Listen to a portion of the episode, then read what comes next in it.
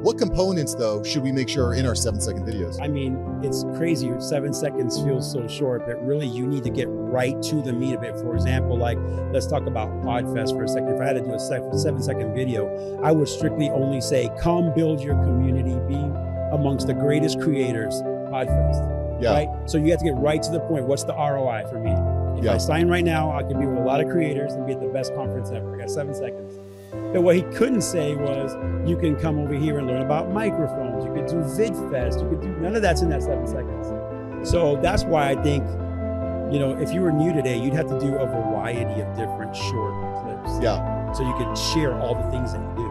And it sounds to me like the big thing, the big thing that's really important is telling the How viewer what's in it for them. How do they win? What is up, action takers? Welcome back to the After Hours Entrepreneur.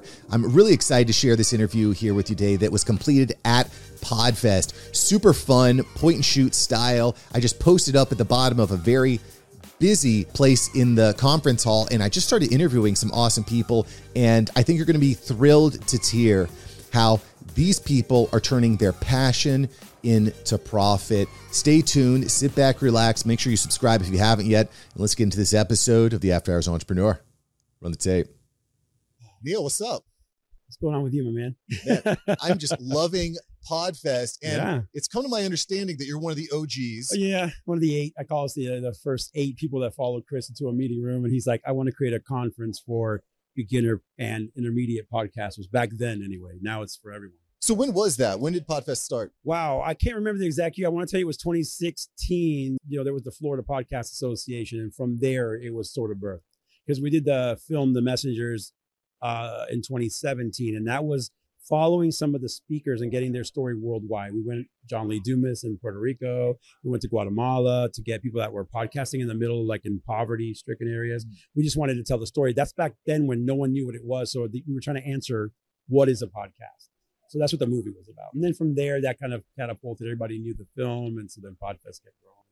Super cool. Been here ever since. Super cool. So Neil, let's. I want to hear more about your business itself. Sure. What do you do? What's your business? Okay, so I own a Wildstyle Media. So we are a high-end video production firm in Tampa. We just we've been there for a while. I was originally from here in Orlando. I was the producer for the mayor here for 13 years. oh wow. Moved to Tampa. We just opened up an awesome studio. We converted a house to be a full podcast studio. We have edit bays. We've got 900 square foot shooting studio where they can do like build outs for TV shows and stuff. And so we help brands grow, whether it's getting into podcasting in English and Spanish so they can go international. Okay. I had a microcon here at the last Podfest for bilingual voiceover so they can meet podcasters. Podcasters could become voiceover artists. So we do a little, we're all in the media space. And so uh, we, everything from helping beginners to working on films and television shows.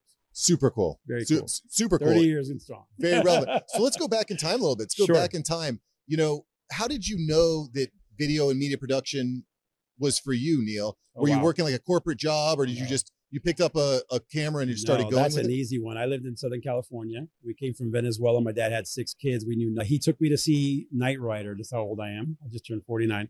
He took me to see the recording of Knight Rider at Universal Los Angeles, and I fell in love with the cameras and the whole thing. So as I grew up here in Orlando, Universal opened, and I won the first Young Filmmaker Award the year that Universal opened here, which is like 91. Wow. So after that, I took the money I won. I opened up an office, bought equipment, and I've been doing it since I was 17. that's how were you landing My clients back then? Just My first client was Disney Event Group. So I just edited their weddings. That's it. It was just hustle. I went to one of the meetings and just like, I want to be an editor so bad. We ended up doing their weddings and stuff. And then I just started slowly getting my name out. I did homicide video for the Orlando police, worked with the mayor. So the whole time having my side business. And then I caught on to when I left Orlando, I, I went to Tampa, met Chris. It was his birthday or something. I didn't know who he was. And he was selling us on podcasting. You don't know, no one knew what it was. And I was just like, I'm new here. I know nobody. Maybe I should work with this guy. Mm-hmm. And we ended up just slowly like teaming up on, we learned about it. His wife does it, Katie Krimitsos. And then we started teaching people at the local level. And here we go. You know, Podfest was born and the rest is history. yeah, it just keep it Yeah. ke- keeps growing. It keeps growing. Yeah. So super interesting story, by the way. And I love I love that hustle mentality. Disney, holy holy moly! If you were if you were starting your business today, ground one, scratch one, like, and you said, I need to get a client today, what would you do? Well, I'm a big believer in old school. So get relationships like I'm doing with you right now, right? Talk to people, let them know what you do, but on a one on one level. This whole thing about only being on social, yes, it works to like mass get yourself out quickly, but I, I found that the real clients, the, the reliable clients, they come from relationships with other people, they refer you. Mm. So, like, you know, there's so many people that I, when I walk around here that are now my clients, but they were referred to me early on by Chris or anyone that was in our inner circle early on. So, yes, I still market. Yes, you should be on social media, but I think build relationships with good people. They'll refer good people to you. Yeah. That's kind of where, Well, and that's one of the one of the problems I think with social media is it's hard to develop relationships. not real ones. Yeah. You're, you're scrolling through the feed, and if it's Yeah. more than ten seconds, you're like, eh, skip it. Yeah. You know, so I think about videography and the way that Mhm. this industry is evolving right now. If like again, if it's over a 15 second vertical, Right. It's Like- like too long. yeah, what's the point? So how do you see video and videography working today? Yeah, it's changed so much. I remember when every video was two and three minutes, and I remember the day that I- our company had to start learning how to edit less than 30 seconds. Now we're down to six second videos. But you know what I hope to see is I'd like to see video go back to being a little bit longer form. Longer form now, meaning 30 seconds, you know, because I think sometimes now it's too quick. And Yeah. we've trained ourselves to have too short of an attention span to where now you're not able to sell what the things you do best. You have to do the one thing in six seconds. So you're not sharing all the other amazing things you could offer them. So I think the only problem with going so short is now I have to pick the one thing I think might get your attention, but that might not be the one thing I specialize in. Interesting. Yeah, it might be just what I know will get your attention. Good point. So You know. let's talk about what gets your attention. Like you talk about a se- seven second video clip. I say, oh, heck, I can record seven seconds. That's easy. Yeah. What components though should we make sure are in our seven second videos? I mean, it's crazy. Seven seconds feels so short, but really you need to get right to the meat of it. For example, like let's talk about Podfest for a second. If I had to do a seven second video, I would strictly only say, come build your community, be amongst the greatest creators, Podfest. Yeah. Right. So you have to get right to the point. What's the ROI for me? If Yeah. I sign right now, I could be with a lot of creators and be at the best conference ever. I got seven seconds. But what he couldn't say was, you can come over here and learn about microphones. You could do VidFest. You could do none of that's in that seven seconds. Yeah. So that's why I think, you know, if you were new today, you'd have to do a variety of different short clips. Yeah. So you could share all the things that you do. And it sounds to me like the big thing, the big thing that's really important is telling the How viewer what's in it for them. How do they win? So let's talk a little bit about Podfest here because Yeah. you're doing your company's doing all the production Yeah. for Podfest. What goes into that? a lot, man. One thing about Podfest is it's so dynamic, right? So you have to get not only the engagement, everybody meeting each other, but it's a very family based conference, unlike a lot of the corporate ones. So, like, it's different to shoot a corporate sort of business style conference. But here, it's more everyone's hugging each other. It's a lot of laughter. It's the guy showing the equipment, like they're just letting you touch it. So it's a lot more organic. Yeah. So we shoot more organic and we go a lot more handheld and a lot more social style instead of the corporate Yeah. you know, professional gliding camera. You know, it's much more in your face, more vlog style. So we really enjoy it because it kind of gets us out of the box of being so so pro per se, and just be more personal with them. More. I like face. that more, a little more raw. Yeah, relaxed. What Yeah. I, you know, I'm kind of predicting for the future. I'm really fascinated with the metaverse and Mhm. what's happening there. Is, is what do you think? Overrated, underrated? What are your thoughts about the metaverse? Wow, that's a great way to pose that question. you actually answered the question. I believe it's a tiny bit overrated, but I, I'm one of those people that uh, we were early adopters to podcasting. We've been early adopters to all the new video styles. So just like Bitcoin, I always say educate yourself on whatever's new and hot, whether you like it or not. Yeah. Because you need to be able to, like we just talked about, set a relationship with somebody because maybe that's the topic they choose to approach you with. Hmm. And if you know nothing about it, right, because you think it's just a trend, he's not going to connect or she with you anymore.